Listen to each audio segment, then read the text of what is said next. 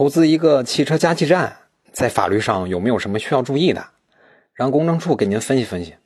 现在低碳环保越来越深入人心，汽车加气站的生意也是非常火爆。张先生的朋友呢，开了一个汽车加气站。一天，张先生听这位朋友说家里有急事儿，要回老家发展，想把这个加气站给转让出去。张先生一听，感觉这是赚钱的机会，于是就想着。先让朋友把加气站转让给自己，回头呢再去补办相关手续。随后，张先生和他的朋友就一块来到公证处，咨询能否办理加气站转让合同公证。答案是不能，因为汽车加气站是政府特许经营，私下之间订立的转让合同无效，而且也不能办理公证。